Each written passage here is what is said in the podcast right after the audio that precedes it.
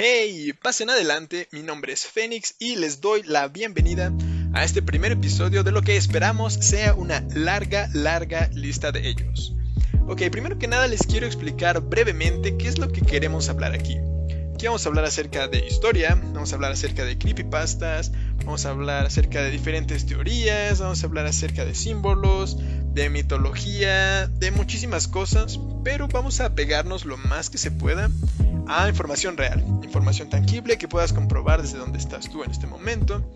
Y también que no deje de ser entretenido, que no sea nada más como información de tipo de History Channel a las 2 de la tarde, donde todos los documentales se hablan de esta forma, porque en 1800... No, no, no, no, no. Pero tampoco queremos que suene a The History Channel a la medianoche, donde todo aliens, ¿por qué aliens? ¿Ok?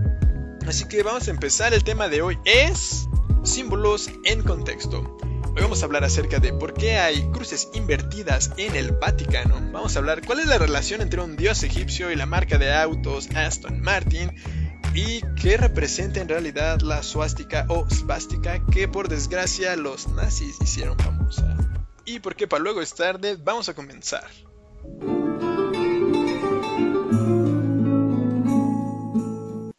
Primero que nada, la cruz es el símbolo más famoso, de verdad el más famoso de la historia.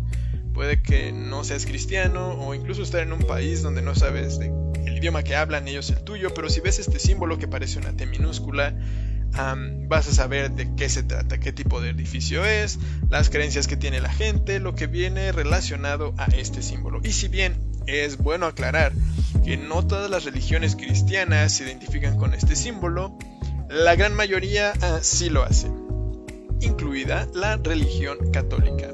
Es tal vez la más famosa entre todas las denominaciones cristianas a lo largo y ancho del mundo, y hay un grupo de personas que han notado cierto detalle en algunas decoraciones del Vaticano, y es una serie de cruces invertidas. Y automáticamente la gente empieza a pensar en eh, simbología oscura, invocaciones y cosas. vamos a detenernos, vamos a parar, vamos a ver, a ver, a ver, a ver, ¿qué está pasando? ¿Por qué en una institución religiosa tan importante como esta vemos este tipo de, de simbología? Ok, primero hay que entender una cosa.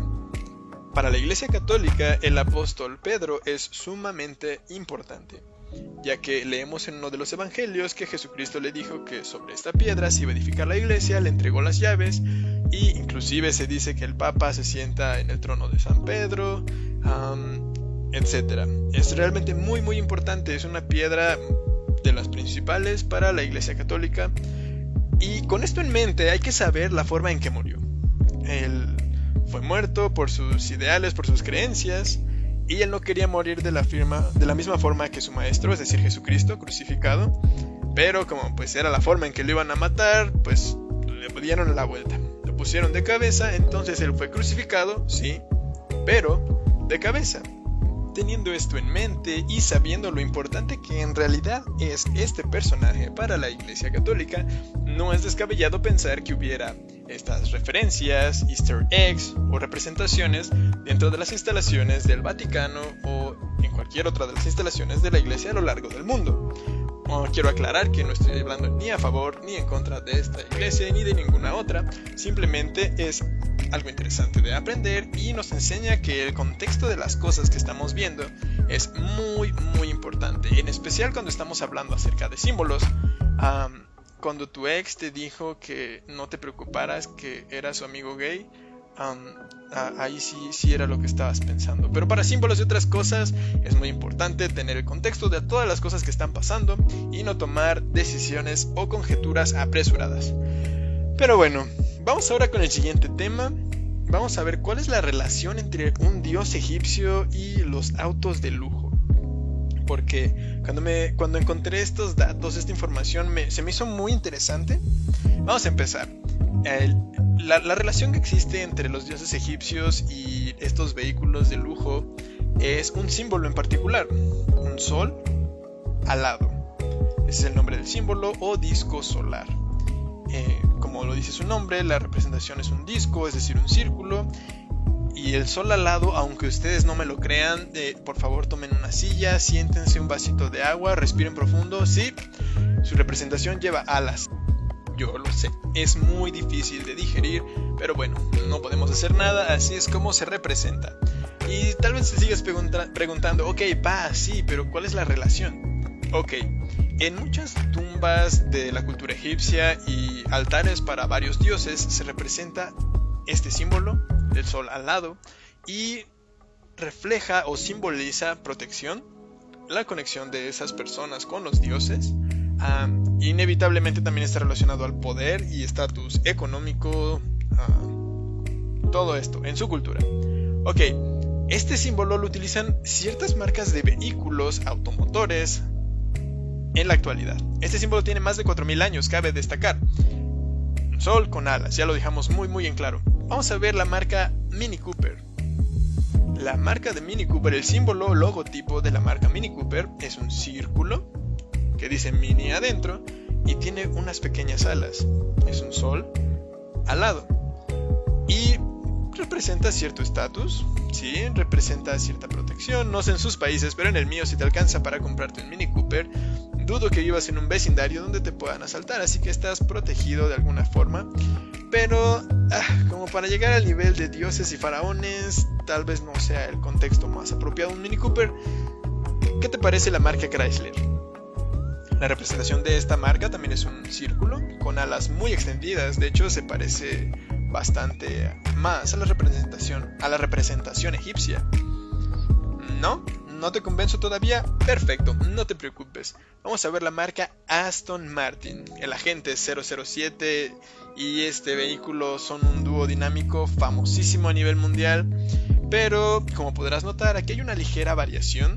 No es un círculo directamente. Ok, esto no te convenció. Querías un círculo. Ok, va, perfecto. Vamos con mi último tiro, mi última oportunidad. La marca Bentley.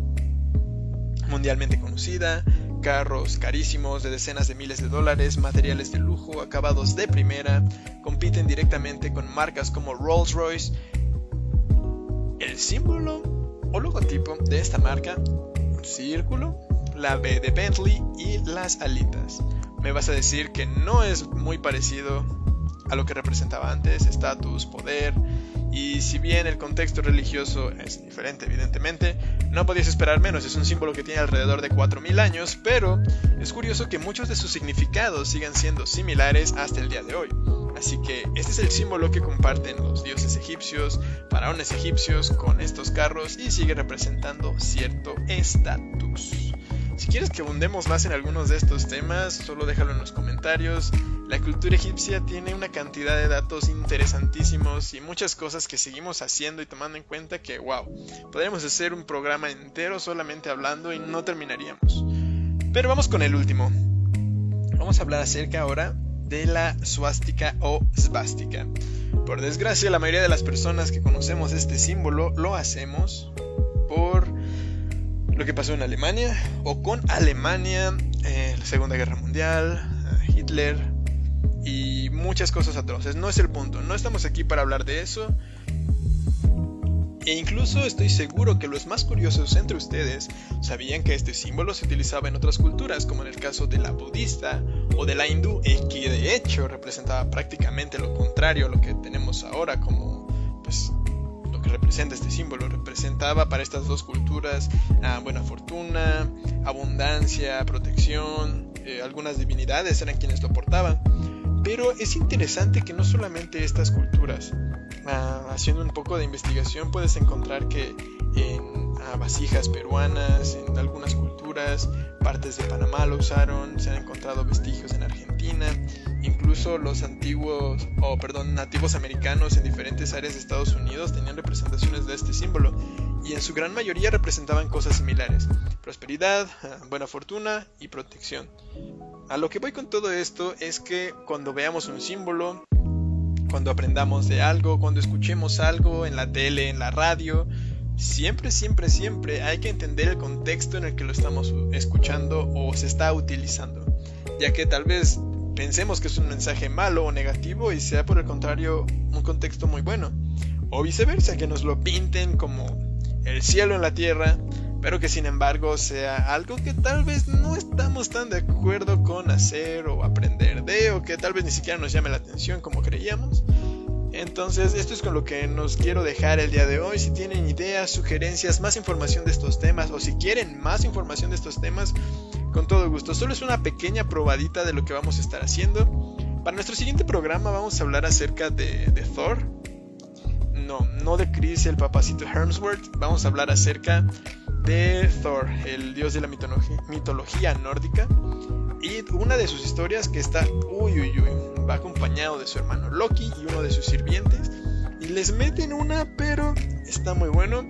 Yo creo que Disney podría hacer una película entera de esto, pero pues se lo están perdiendo.